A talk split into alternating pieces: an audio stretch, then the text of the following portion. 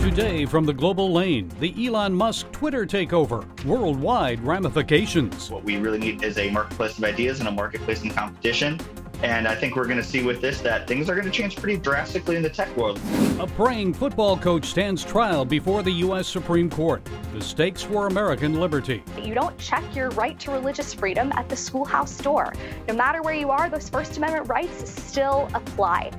Passing on a legacy to their children? Shocking findings. Only 2% of professed Christian parents hold a biblical worldview. Can't give what you don't have. So it really does uh, amount to a crisis. Casting stones and filling empty pews post pandemic. Drag me to church? And it's all right here on the global lane. So now that Twitter has accepted Elon Musk's stock buyout plan, what is the next move for the world's richest man? Will Musk's free speech, free market approach pressure other big tech social media platforms into following his lead? Well, joining us to share his thoughts on what this may mean is Eric Peterson. He's director of the Center for Technology and Innovation at the Pelican Institute, a free market think tank out of Louisiana. Eric, thanks so much for joining us today. So, what's the next move coming from Elon Musk? Uh, unfettered free speech on Twitter, or do you expect some restrictions? Uh, I don't know that anybody knows exactly what Elon Musk's next move is, uh, maybe even including Elon Musk. Um, but I, I, definitely think what you're going to start seeing from Twitter is perhaps a rethinking of both their business model and their content moderation policies. Twitter has been stagnant for quite some time, not adding new users, not adding new revenue, um, which is probably one of the reasons that people decided to uh, take Musk's offer. But uh, you know, from from all the tweets that he's been sending out, uh, I certainly think we're going to see a change in Twitter from their content moderation policies, which have uh, shifted drastically from being the uh, free speech wing of the free speech party when uh, Twitter was founded um, over a decade ago. Yes, a lot of people think it's just all about free speech, but I, I think Musk actually uh, wants to make some money and turn things around for Twitter. So many people expect smooth sailing for Musk and Twitter, yet I saw a report about a proposed law in Great Britain that would require social media companies to censor content that the government deems to be harmful. Your thoughts on that? How might that foil Musk's plans for Twitter in England? Yeah, I think it's one of the, the big questions that we have around all these big social media platforms that are operating in, in lots of different countries because um, America is, sec- is exceptional when it comes to its First Amendment and its free speech principles. Uh, you know, the, the European Union has been uh, making some threats towards Twitter as well that uh, perhaps they won't allow them if they don't change their content moderation policies. So uh, it's something that Elon Musk uh, is going to have to deal with. And, um, you know, it'd be interesting to see if he knew uh, quite what he got himself into because uh, when he bought uh, Twitter. Well, let, us expand on that a little bit because I know many of the people controlling the levers of power around the world don't like speech that challenges their narratives or their agendas. It, it seems they're doing all they can to stop this free speech movement. So we could see people in many countries prevented from accessing Twitter, as you mentioned, the EU. So, how likely is it that other governments beyond the EU may follow Britain's lead, place Chinese communist like restrictions on speech? How about elsewhere? Yeah, I mean, it's a good question, right? Um, I mean, obviously, right, these services aren't uh, available in China, right? One of the, the, largest markets because of the free speech, um, you know, sort of implications of them. Uh, you know, we're we're entering a time in technology where it, it's a good question of whether the EU can even take down Twitter or stop it from being downloaded. Uh, you know, you see apps like Telegram, right, which are very popular and being used in Ukraine and Russia right now to um, spread a lot of information that governments might not want people to see. So I, I, think we're definitely coming to a inflection point when it comes to government's ability to control speech. And I think that's one of the reasons that Musk bought Twitter. I think he, you know, believes that government should um, take a really light touch to any sort of content moderation or free speech restrictions. And I think he's going to continue to fight um, across the world on those principles. Well, let's get into politics a little bit because we know the big tech companies have funneled hundreds of thousands of dollars to Democrats in this country in hopes of influencing law and policy. They also restricted news about Hunter Biden's laptop just before the 2020 presidential election. Musk calls that incredibly inappropriate. Media research poll found that I think about 17% of Biden voters said they'd not have voted for him if they had known more about key issues that went unreported or censored. So, how might Musk have an impact on the dissemination of information and news coming into the upcoming 2022 midterm and the 2024 general elections? Yeah, I would say right when these social media platforms started, they they had a much wider breadth of what people were allowed to post on them, and um, as the companies sort of matured and they were brought in uh, for congressional hearings, I think a lot of the political pressure on them has got them acting much more like um, traditional media companies, right? That you know, Facebook and Twitter weren't, weren't the only people that weren't reporting on that story. Um, but I think somebody like Musk, uh, who has sort of a heterodox opinion, from even a lot of those people in Silicon Valley, um, will sort of show an alternative model um, where perhaps that not all the uh, big tech companies are in line when it comes to what's allowed on their platform and uh, you know who they support politically or um, just how their companies run. And quickly, Eric, what role should the U.S. government take in this battle? What should our Congress and president do? I mean, I think this is a great example of showing that a lot of the ideas that have been uh, thrown around for reining in big tech uh, would have been a, a, big mistake. So many people have been arguing for things like Section 230 reform. And I think um, had Congress acted on some of those ideas that um, you know, Twitter might not become the open place that it is today. What we really need is a marketplace of ideas and a marketplace in competition. And I think we're going to see with this that things are going to change pretty drastically in the tech world, like they have for the last 20 years. Okay, free speech and free markets. Eric Peterson, Director of the Center for Technology and Innovation at the Pelican Institute. Thank you, Eric, for sharing your time and insights. We appreciate it. Thank you for having me. On the home front, the U.S. Supreme Court this week heard arguments in a landmark case that may likely have long lasting implications for religious freedom in American public life. High school football coach Joe Kennedy was fired from his job in Bremerton, Washington, for praying on the 50 yard line at the conclusion of each game. I just want to be able to practice my faith after a football game. Nobody should have to be fired or worried about their job if they show any signs of faith. Here to discuss this important religious freedom case is political commentator and education policy strategist Angela Morabito. Ms. Morabito is a former press secretary of the U.S. Department of Education. Angela, it's, it's good to talk to you again. So, this is a case that isn't really getting a lot of attention. What's at stake here, not only for Coach Kennedy, but also for America? Well, it's great to see you, Gary. And this could and should be a watershed moment for religious freedom in American schools. Uh, Coach Kennedy liked to pray at the 50 yard line after football games, and sometimes students noticed what he was doing and said, Hey, can I join in? He said, It's a free country. So they did. Some of them decided to kneel and pray with him, others didn't. But the school district took notice, and he ended up losing his job because they said that he was appearing to endorse a religion, that he uh, was, was even coercing players to pray. Now, that's not true. And it's kind of astounding that this case ever reached the Supreme Court. But the Defense of Freedom Institute has filed an amicus brief saying that this coach was well within his First Amendment rights to pray. And we're very optimistic that the court will see this cut and dry case for what it is and rule in Coach Kennedy's favor. The argument against Coach Kennedy, of course, is that his public expression of faith when he prayed alone at the 50 yard line after the games actually pressured members of the football team to join him. Now, Justice Elena Kagan expressed concern the players could feel coerced into participating.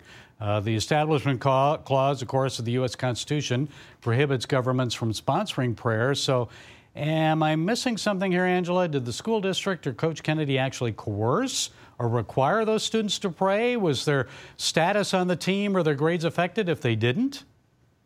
Not at all. This was not the pray to play scheme that uh, the uh, opposite side of the story is claiming that it is. Uh, in fact, plenty of the, the players and the athletes didn't even really notice it was happening. There were, you know, instances where they were chanting the fight song or walking through the stands after a game. This started off as one man who just wanted to to, to bow his head and, and thank God for for uh, the game or a wonderful day or you know he's spoken at length about his connection to his faith this started off as a one man event, totally personal, but people took notice, wanted to join in.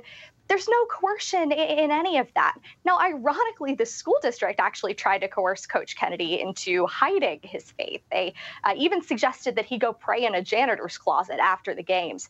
And if, if, if what he's doing is coercion, then so is bowing your head to pray before you have lunch in the school cafeteria.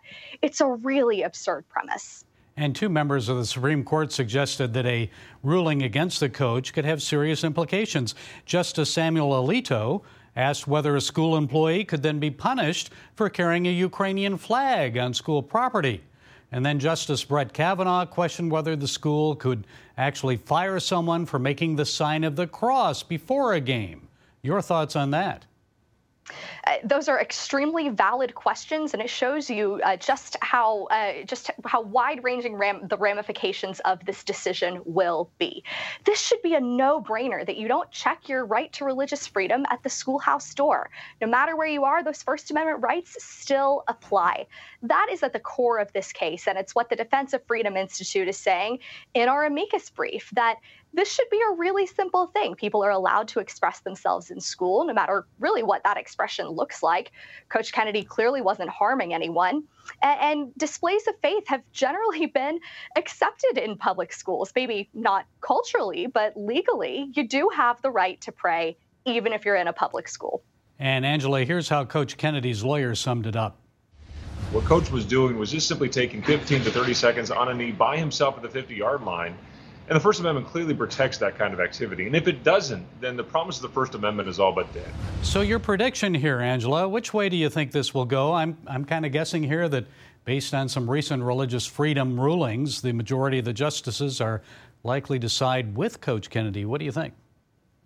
I certainly hope that's the case, and I think he stands a great chance because when you look at the facts of this case, you see quite clearly that this was one man exercising his religious freedom. Because a few people decided to join him, that doesn't change the core of this issue that religious freedom still applies in American public schools. I'm hopeful that the justices will see it the same way, and I, I believe the facts support it. Okay, First Amendment all the way. Angela Morabito, thank you for being with us, Angela. Thank you. A recent survey from the Cultural Research Center found a staggering disparity between the number of parents who claim to be Christian and those who actually hold a biblical worldview. 67% claim to be Christian, but only 2% hold a biblical worldview. Well, joining us with more on this and what can be done about it is veteran Christian pollster George Barna. Mr. Barna is Director of Research and co founder of the Cultural Research Center at Arizona Christian University. George, did those findings shock you, and why is this happening? didn't really shock me because we've been studying worldview in America for more than 30 years. And so we've seen the pattern. I think what's really alarming, though, is how low the numbers are getting in terms of incidents of parents with a biblical worldview. The reason it matters, of course, is because a person's worldview develops between 15 to 18 months of age and 13 years of age. So it's those early years in a person's life where, because a worldview is essentially your decision making filter, every decision you make in life goes through that filter. So you need to have a worldview to get by in life uh, what we find is that parents who biblically are called to be the primary shapers of the worldview in their children's life are not really doing the job. And even worse than that, we know now from the research that 98 out of 100 parents of children who are under the age of 13 can't do the job of handing over a biblical worldview because they themselves don't have one, can't give what you don't have.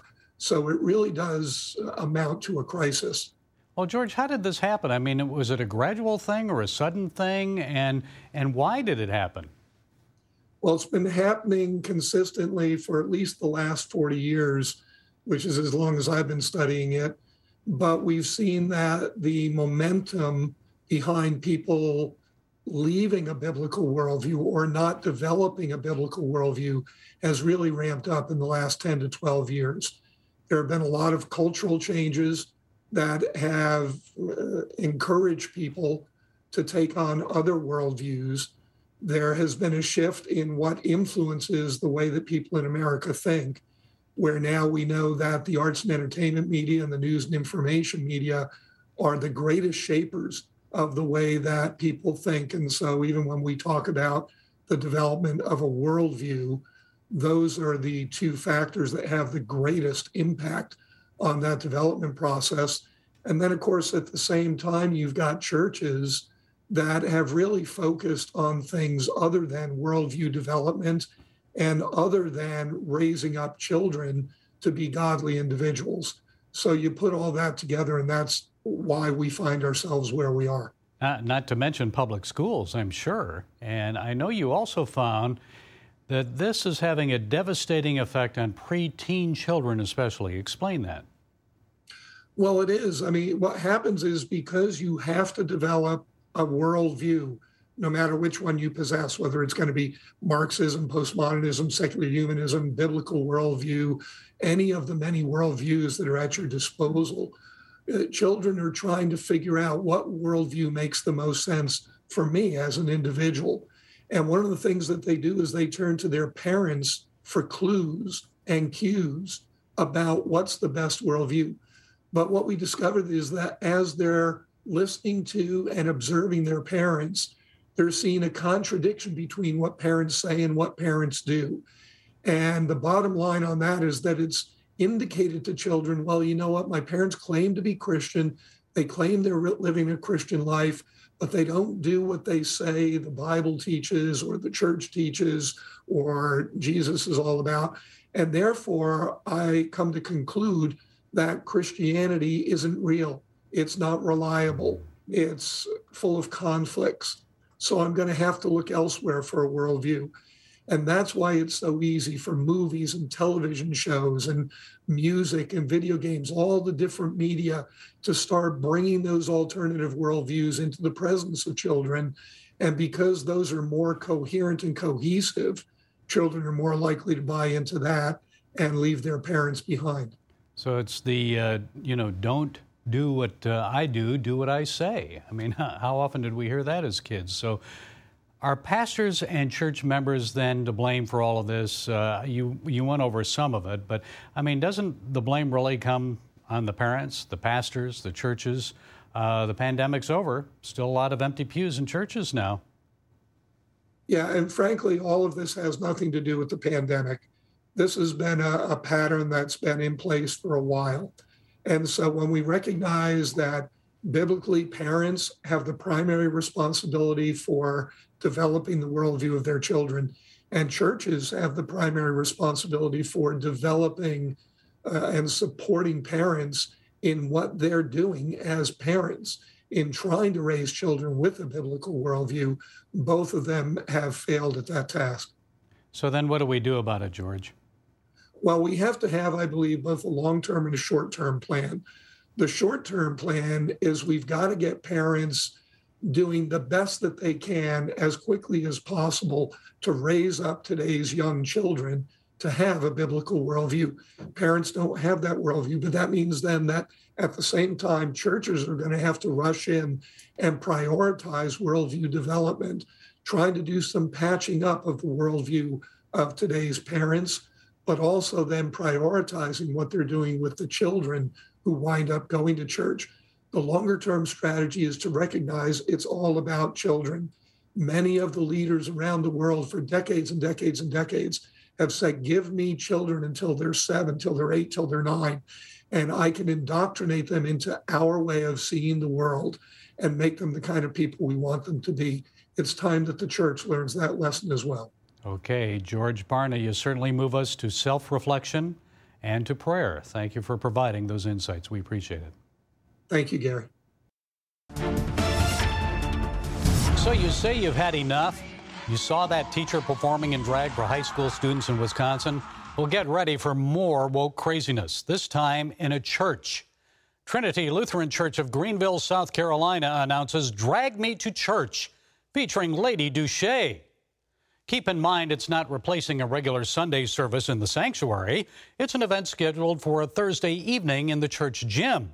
So I wonder if they'll open the drag performance with prayer. The Trinity Church Facebook page promises that you'll be endlessly entertained as the Lady Duche leads us through her unique style of worship, which includes as many laughs as it does amens.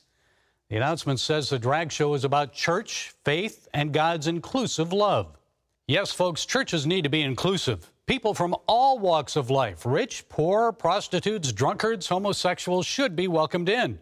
They need to be places where the gospel and Jesus changes their lives, not where they change the church to embrace worldly ways. Hebrews 13:8 tells us that Jesus is the same yesterday, today, and forever. He's unchangeable. He never bends with the culture. No one ever changes Jesus or the life lessons he has given us. They remain forever. Folks, if this is how churches are hoping to fill their pews after the pandemic, they're walking down the wrong path. Yes, God loves everyone, including drag queens, but He wants us to come into a saving knowledge of Jesus Christ. It's not about being entertained by a drag queen or anyone else. Churches should be holy temples, a place where we bring honor and glory to Him, not to us. How does a man dressed like a woman strutting his stuff in a church bring glory to God? Isn't it really a slap in his face? It's saying, God, you may be the creator of the universe, but when you created me, you made a mistake. I really feel like a woman. I'm not a man. It's saying, I know better than God. So I'm creating myself in the image that I have for myself, not in his image or what God intends for me. Remember, Jesus overturned the tables of the money changers who conducted business in the temple. So, how do you think he feels about drag shows and church? Isn't it disrespecting his temple? Yes, Jesus did hang out with tax collectors and prostitutes, not because he approved of their actions, but because he wanted to build them up and transform their lives, show them the way, the truth, the life. He never condoned their sin. In fact, when the Pharisees were ready to stone a woman caught in adultery, Jesus said, Let those without sin cast the first stone. We Christians should never cast stones at drag queens or anyone else. We too are sinners. But also, as followers of Jesus, we try to be like him. And that means showing compassion for people, but also pointing the way to godliness in the church. So, like Jesus, who told the woman he did not condemn her for adultery, we need to remind Trinity Lutheran to go and sin no more. Well, that's it today from the Global Lane. Be sure to follow us on the CBN News and NRB channels, social media, and our broadcast affiliates. And until next time, be blessed.